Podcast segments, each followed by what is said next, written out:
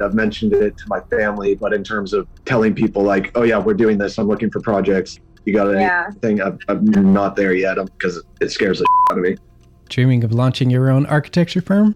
Well, buckle up for a wild ride with Emerging, the podcast that shares what it's really like to start an architecture firm. Where do we begin? We don't even know what type of business to formalize as. Is it an LLC? Is it an LLP? Like, how are taxes? I mean, the list is astronomical. Season 1 featured founders Jeffrey, Lexi, and Chris, owners of Level Studio Architecture, are your fearless guides on this unfiltered journey from napkin sketches to a thriving studio. One evening, stumbled into one last dive, we sat at the bar and pondered our postgraduate futures. Amidst the conversation, a napkin became the canvas for our aspirations, sketching plans and milestones, sealing our heartfelt commitment and shared dreams. In drawing down dreams on a napkin collectively, that then, you know, in your head, you've rooted, like, oh, I'm connected to these people, like, long term. The process of starting an architecture practice brims with excitement and challenges, demanding meticulous planning, flawless execution, and unyielding resilience. I kind of hate the term because it's so overly used, but I think everybody knows imposter syndrome, and I think it's it's so real to this day. I, I I don't know if it's with everybody, but with me, I'm always questioning like, us, can we do this? Are we ready to do this? Are we prepared? Can we do it? Did we just decide a name? We did it, guys. Oh my One that came out of nowhere. It came out of nowhere. I liked it. I saw it. Ready to turn your aspirations into reality? Follow the link in the show notes to subscribe to Emerging and chart your own path to architectural success. you know, I, I remember I was trying to get the the magazine interested in the in the building. I sent some information to architectural magazines, and I got nothing back. Nothing. A- a- At some point, the Dezeen first article was in the in the Dezeen magazine, and the the article got like seventy comments, which sixty nine were negative. Uh, and that was that was comment based on the on the look of the building and you know you that everybody has to look at and i don't care what people like or not but what's happened when the building became the airbnb and people were spending night over there and just saying that that was experience of their life then i knew my building works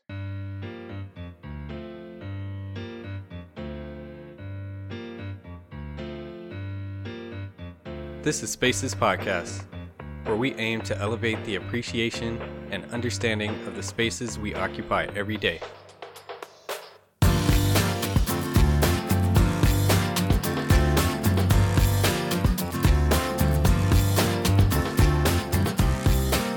Hello, my name is Demetrius, and you are listening to Spaces Podcast. Thank you for coming back, everybody. First, some quick housekeeping items. Thank you so much for listening this year. This has been a great year of conversations, but this is the last episode of 2022, and we will be going on a break. If you've had any questions or like to hear any additional thoughts on anything that you've heard in our episodes this year, we'd love to hear from you. Please email us at hello at spacespodcast.com. Also, with the break, it will be an extended one because there's going to be some evolution with the show. We'd love to hear your thoughts on what you enjoy or don't about the show, and we can incorporate that in our next iteration. I also strongly encourage you to subscribe and follow us on social media now so that you can stay connected through this evolution. Now, on to this episode. In this conversation, we speak with Thomas Osinski, artist, architect, industrial designer, and designer of the Invisible House in Joshua Tree. We discuss several aspects of the design in this episode, including the inspiration, process, design considerations for the high desert environment, and hidden elements like structural, mechanical, and utilities for the home. Early on in the conversation, we had some connection issues with Thomas that I'll spare you of, but Thomas did share some insight into how the project came to him that I'll share now.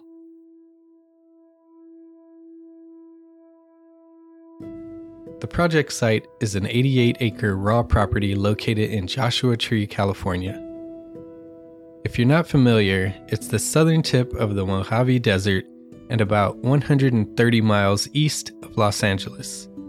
The property owners had installed a small mobile structure on the property to use as a retreat when they wanted to get away. The county of San Bernardino took issue with the unpermitted structure, which led the couple on a search to find someone to help with the permitting process. Thomas was introduced through a mutual friend to assist in what, to his surprise, became a year long process to get the structure permitted. It was ultimately a dead end as the structure did not meet the county's minimum requirements for a habitable space, so the client opted to build a new structure. To hear Thomas tell it, the masterpiece that you see today was not some grand design and concept from the very beginning, but more of an organic process and evolution of the design. They started with the minimum requirement from the county of a 20 foot wide, 750 square foot box that fit the simplistic design aesthetic that the client was looking for. They also wanted to add a pool next to the building, but after considering the snakes and dust that they would have to contend with, they decided it would be best if it were within the structure and protected. Later, additional rooms were added and located on the other side of the pool, extending the structure more and more through the process. Thomas found the clients to be more audacious than him in some ways, pushing for grander elements like the all glass facade. Today, the Invisible House is a four bed and four bath privately owned home that is available for rent for filming, photography, intimate events, and larger outdoor experiences. The 5,500 square foot home is designed as one long continuous narrow space with a 100 foot long interior pool as its centerpiece. Intended to appear as it has lightly landed in this moonscape, the structure is built on a series of reinforced concrete pillars and appears to float. The name Invisible House comes from the mirrored tempered glass that wraps the entire facade, which reflects the surrounding environment, almost disappearing amongst the desert rocks and shrubs. Now let's pick up in this conversation between me, my co host Michelle, and Thomas Osinski. So just spec wise, I mean, just is it three bedrooms or four bedrooms? How many square feet? How many bathrooms? Um, washer, dryer. Can you kind of just walk through some of the the specs of the home? It's a it's it's it's a four bedroom house. Okay. Uh, there's a, there's a main uh, uh, suite. Uh, there are two small bedrooms, and there's a substantial uh, guest uh, room with the bedroom and bathroom right there. Each bedroom has its own bathroom. Okay.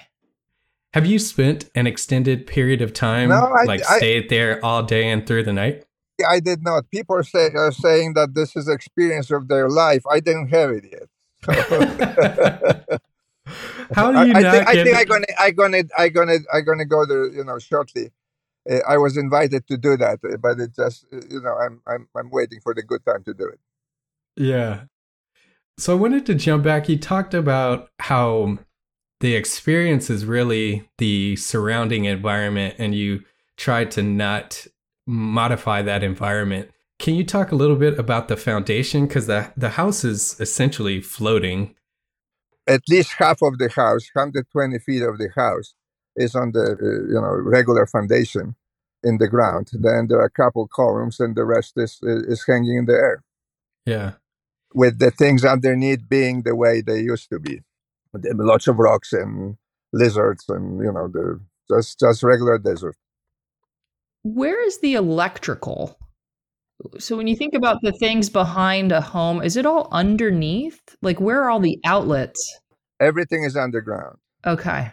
So the electrical is underground. We don't have a electrical pole. We run the very long line of electrical to have it underground, and uh, we have actually the building has a basement area that is as big as the pool, parallel to the pool, and that's where the mechanical equipment is located, and electrical batteries and stuff like that. The- then we have a big parapet, uh, high parapet walls on the top of the building that allow us to put the the array of solar panels and water heating uh, system that is not visible from the outside, and we can keep the building line, you know, as clean as possible. So that the part that actually touches the earth, that's the basement and where you guys kept all of the utilities essentially. That's right. Got it.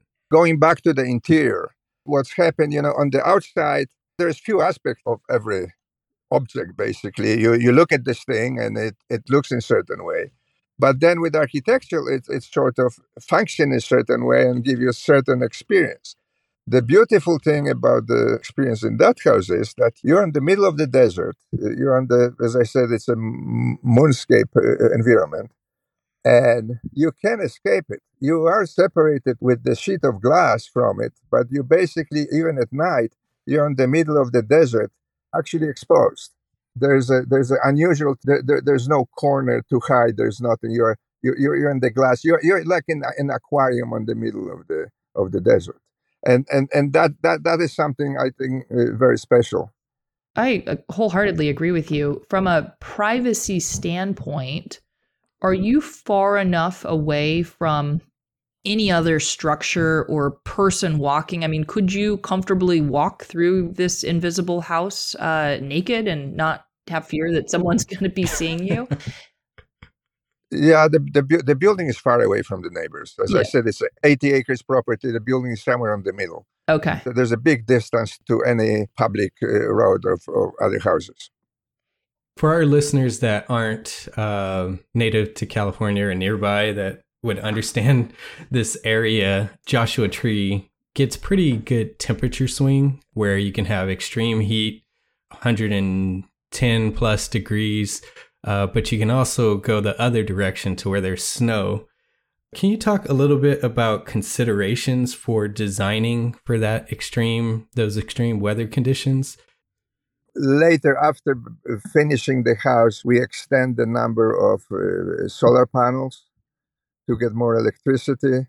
The air conditioning system works pretty well it's not used all day long. It's used basically in the afternoon when it becomes needed when the when the heat gain is getting to the house. But for most of the day, it's not necessary just because of the type of glass that we use. And it's a it's a high desert. It's slightly different than it's actually it's much different than, than Palm Springs. Palm Springs is a low desert. This is high desert. So the, the swings in temperature are pretty drastic uh, between the night and the day, and between the winter and the summer. Uh, the summer is scorching, uh, you know, uh, for months, and the winter can be can be pretty cold. You can have couple days with the snow every few years, but not often. There's there's no freezing. There's snow, but we, we don't have a freezing. Now you mentioned earlier that the home is built of steel and concrete. On one of the edges, uh, the I, I'm seeing sort of this crossbar steel uh, that is, you know, maybe on the first three or four feet from the concrete floor. Talk to me about that. What's what's that for? That was that that was what we needed to do to stiffen the building. Okay. The building was too flexible. We had a requirement that the building at the end of the cantilever does not bend more than three eighths of an inch. And actually, before glass installation, it was bending more, so we had to stiffen it. Oh, wow. So it's a structural stiffening of the building. Okay. Is all of the HVAC in the ceiling? We have, we have an insulation on the top of the roof. There's a thick uh, foam insulation. Okay. And everything else is sort of exposed within the ceiling joists that are steel joists. And we do not have a ceiling cover. We don't we do not have a drywall there. Okay. It's open. Yeah, and, and I think that's a really neat look the the matching between a drywall and a concrete and steel, I think that would not that would not go well in my personal opinion.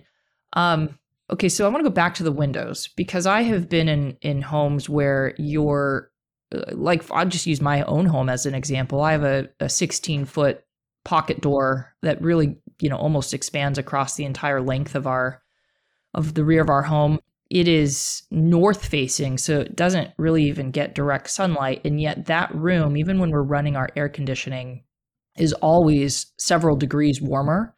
It never really gets too cold.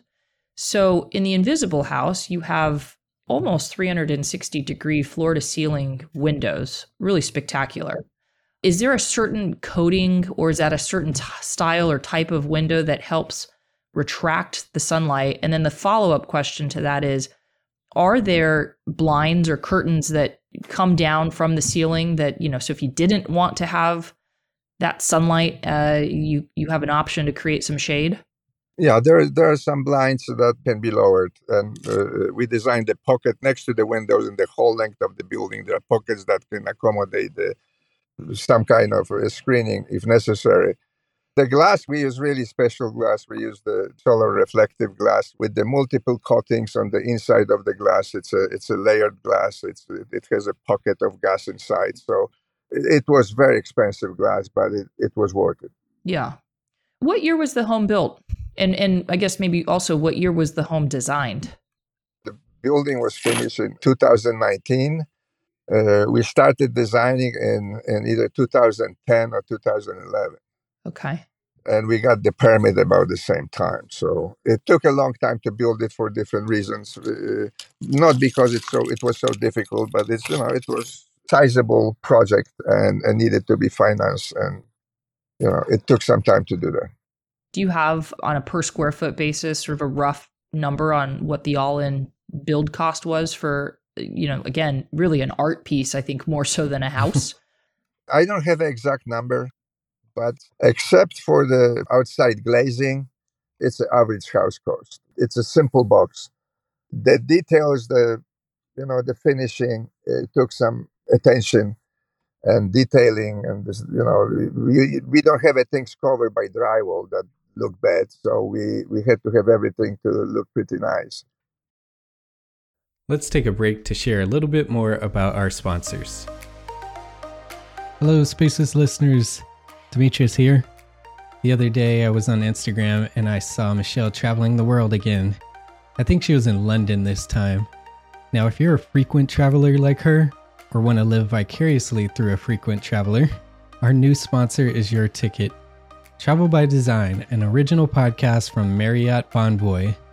In this podcast, host Hamish Kilburn, editor of Hotel Designs, speaks with architects, designers, and visionaries who dive deep into their designs and highlight what connects us to the world's most extraordinary travel experiences. If you know me, you know my passion for storytelling and audio production and this show delivers. Their episode on El Mangroove, a hotel in the mangrove jungle in Costa Rica, really immerses you in the experience of the hotel. From a secluded overwater villa in the Maldives to a trendy hotspot in downtown LA, Hamish and the team do a great job highlighting the often overlooked nuances of design, the benefits design brings to guests, and by the end of each episode, I'm sure you'll want to travel. Beyond just the great quality and storytelling, these episodes are super easy to listen to. That Costa Rica episode is actually just over 12 minutes, so it's a great one to test out the show. Check out Travel by Design. All you have to do is simply scroll down to our show notes, click the Travel by Design link, and easily listen today. Hey, Demetrius here. As you may know, Spaces is part of Gable Media, the next evolution of interactive media and resources for the AEC community and beyond. Gable empowers AE professionals just like you to better serve the world. Now, through the strategic development of a brand new membership platform, we are eliminating the traditional industry boundaries and information bottlenecks that we all experience. But we need your help. Please go to gablemedia.com slash members and pick your top 3 initiatives that you believe will have the greatest impact on your growth, including a continuing education program, VIP access to expert forums and private Q&As, community boards, special freebies, and more. Go to gablemedia.com slash members and let us know what you'd like to see.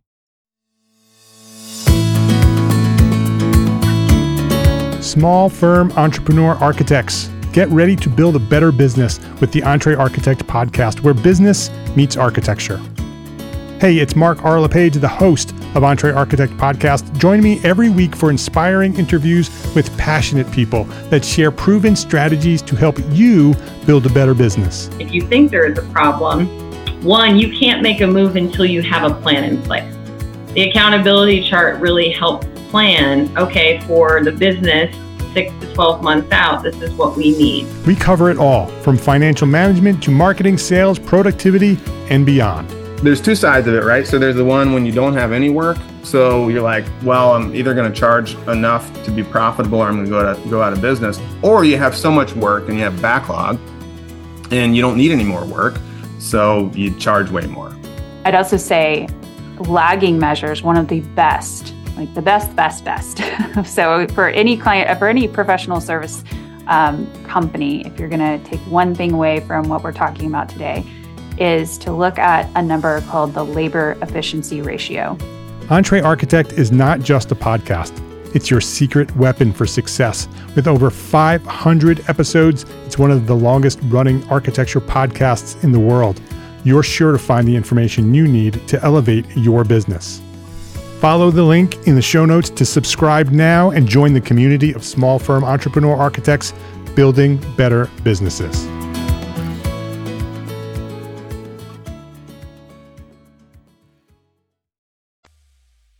And now let's get back to the conversation.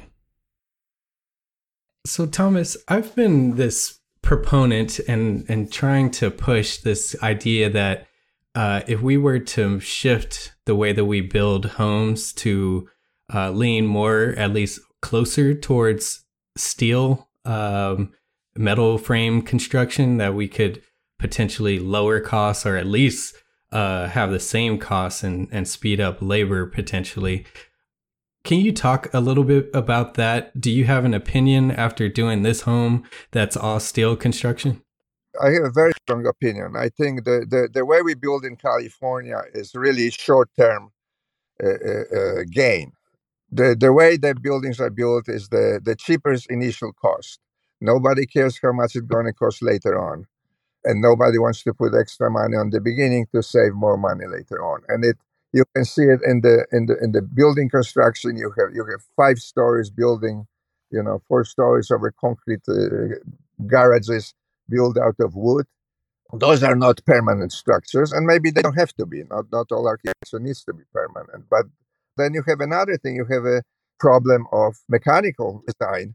When everybody goes for the cheapest solution, you get the Air Force uh, system, and you pay nine thousand dollars as you could do you could do some other things so i am building another uh, building on the desert and uh, i'm going to spend money and i'm going to uh, do geothermal on this thing it's a perfect place to do it but there's there's not even in the building departments there's not even standards how to do it it's a new thing it's very it's pretty popular on the east coast there's no traces of it in, in, in southern california except a few houses of couple celebrities so I don't think we are building well. I think we are building with garbage, and and mm. you know that's our culture.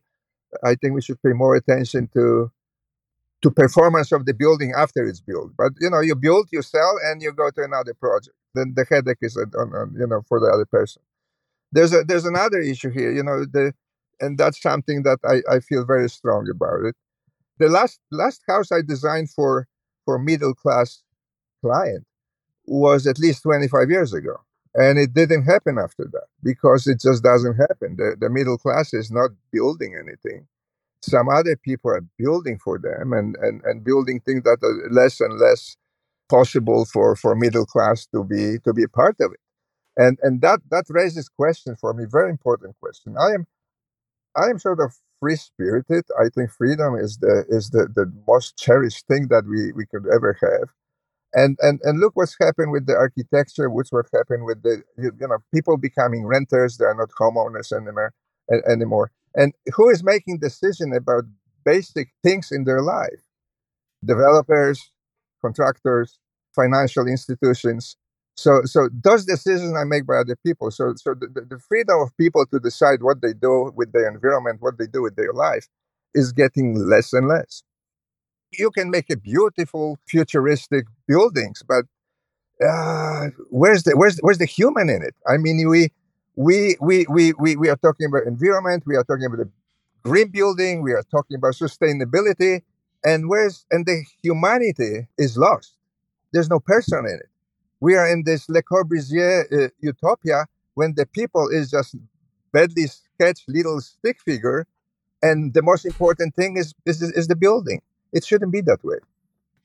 I love that you you identified all that. I mean, I love that we, we we're getting to this point in in our discussion. Um, yeah, there's definitely a conflict between what is efficient and economical and feasible, and then what is really right.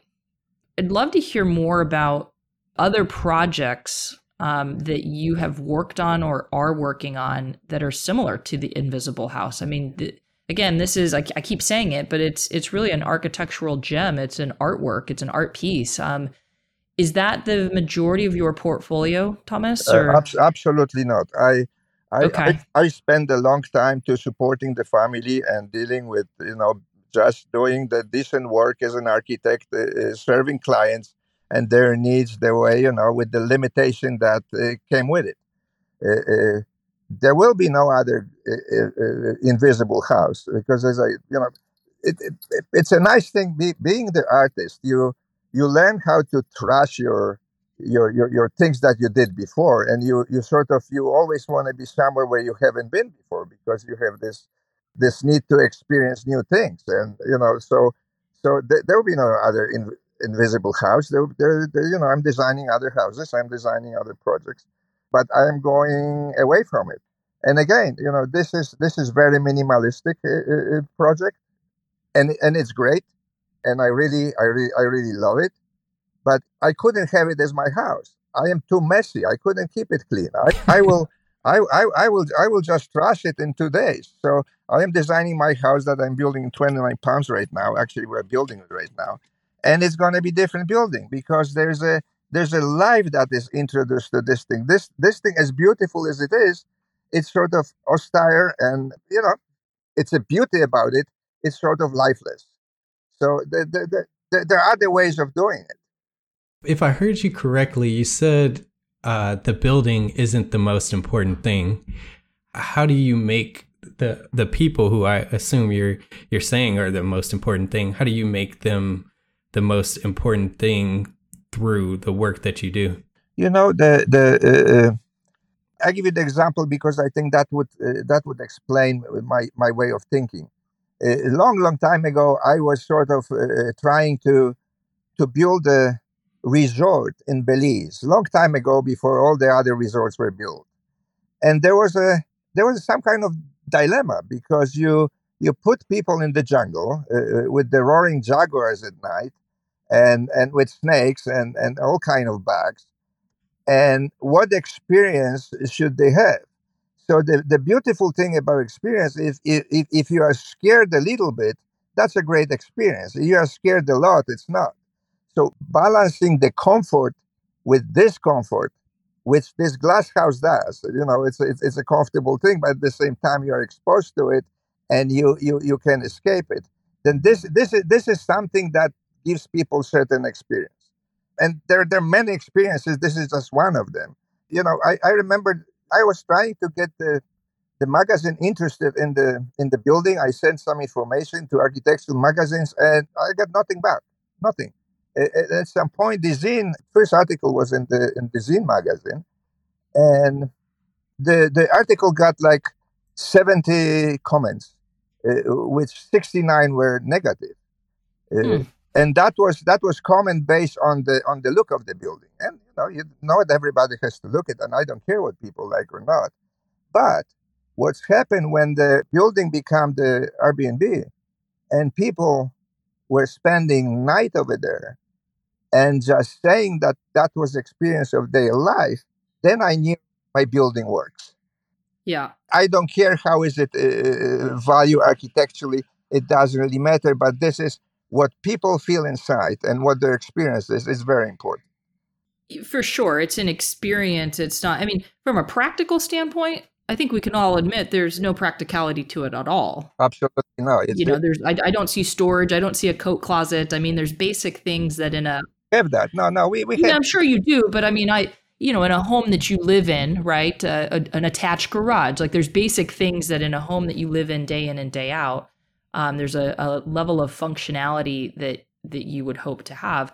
That's not what you've accomplished in a visible home and it, it, certainly wasn't the intent i don't think. I mean you you've done something that's much different in the experience. I mean just looking at the pictures i i really didn't spend much time looking at it until this morning you know in preparation for our recording and uh you know now i'm sort of i'm i'm uh I'm inspired and you know for my 40th birthday I'm thinking like okay who what what four friends or sorry what six additional friends can I cobble together and and can we spend a long weekend at the invisible house with with no intent to go anywhere but to just be in the home and experience the views and the, the pool and and the lounging and the beauty i mean it's just it's gorgeous and it's that experience that i think is is you've, you've really accomplished it. Um, the question i wanted to ask you so uh, I did one year of architecture school at uh, USC, University of Southern California, and, and I ultimately switched majors um, because I realized that architecture was a very subjective art form. You know, I, I, remember presenting projects to professors, and one professor would think that it was brilliant, and the next professor would have a litany of criticisms, and I didn't like that subjectivity. Um, I also realized that architects made about thirty-two thousand dollars a year as their starting salary, and I, I said that's not going to work for me. But here nor there, my freshman year um, at USC in architecture school, I studied as one of my projects a the Rem Koolhaas uh, house. Right. And I see some striking similarities, and I'm just curious: um, is that purely coincidence, or was there any inspiration that you took from either the Koolhaas uh, house or any others for that matter? There was none. As I said, okay. we started with little box with the bed in it. We added another box. We cover everything together. There was no inspiration. You know, it, it's it's a simple thing. you know, it's it's it's a basic thing. You you you you just put the mirror in the desert. I mean, this, there's nothing new about it, and there is nothing nothing revolutionary about it.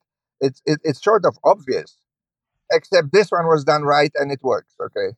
Yeah. yeah.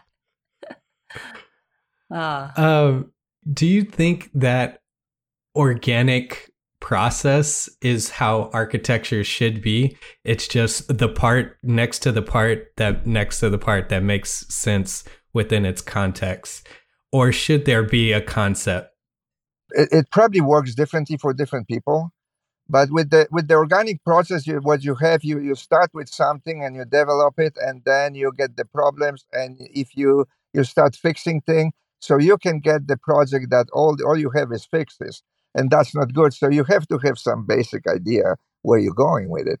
Uh, but I love organic, and this building is probably not not the best example of it mm. because it, it, it's totally finished there is no there's no uh, uh, unnecessary things in it. It's very, as I said, austere and uh, uh, and minimalistic, and that's the way it, it, needs to be. But the thing I, I love in architecture is the few years ago uh, uh, we had a you know family vacation in Turkey, and I find this little town village called Ayazini. And there's no hotel there, there's no restaurant, there's nothing there uh, except uh, the sort of little hills with cliffs and caves dug in it, sort of like a tiny Cappadocia, but not exactly. That were from the time of Hittites and then Greeks, and and everybody was using it, and it's still over there. And when I was uh, trying to get the, from one place to another, I had to go through the around the farmhouse of somebody. There was an old couple sitting on the balcony, and they said, "Oh, you have to look over there. You have to look over there." They asked me to open the door, and I opened the door, and there was like you know, over two thousand years old cave dug by people with the tractor parked in it. So this is my my ideal architecture, where it changes with the time, changes with the people. It's not stagnant, and it's it, it's just part of life. And my master degree in, in the Academy of Fine Art in Warsaw was uh, uh was about uh, about that, about the things that are changing, the the the, the, the cycle of uh, uh, creating and destroying. We are sort of always somewhere in between. The the thing I, I hate the most is when something is being built, even a historical thing, and then it's cordon with the with the barrier, cordon with the lines, and we're going to keep it the way it is right now. Well, we should let we should let things die and we should let things disappear. That's that. That's a cycle of life.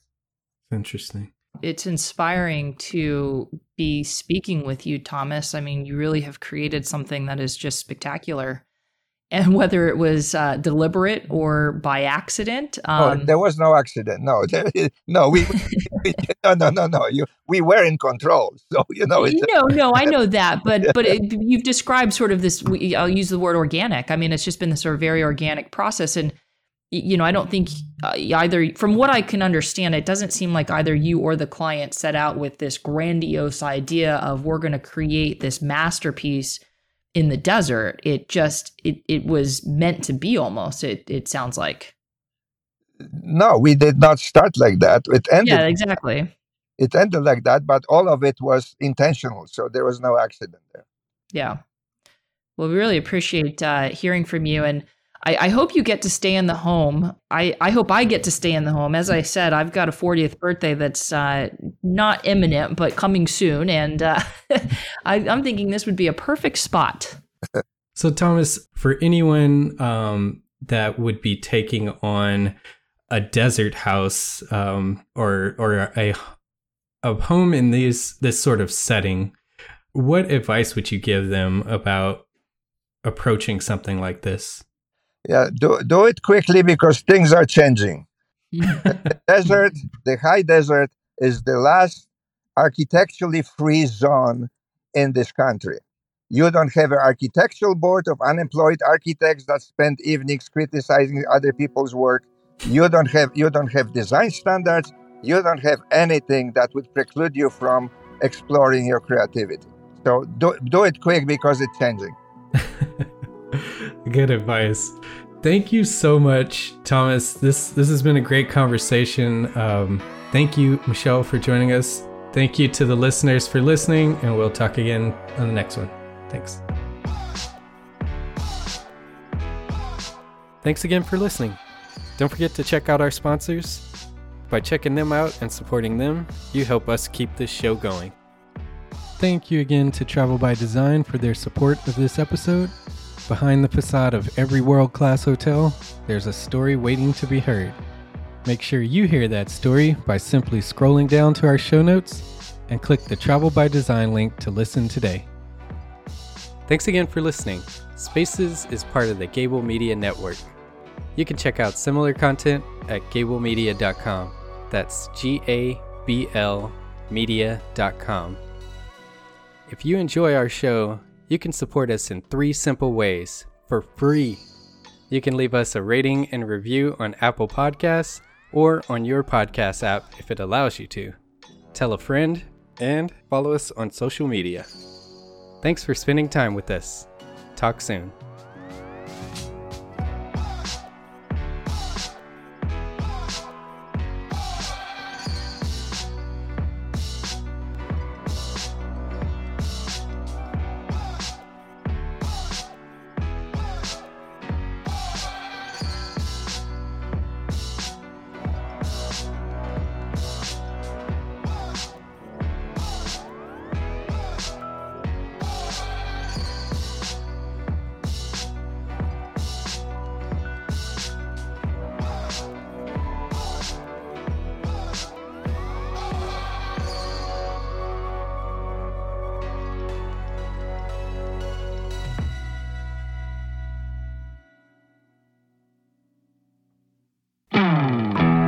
Hey, architecture firm owners and emerging leaders.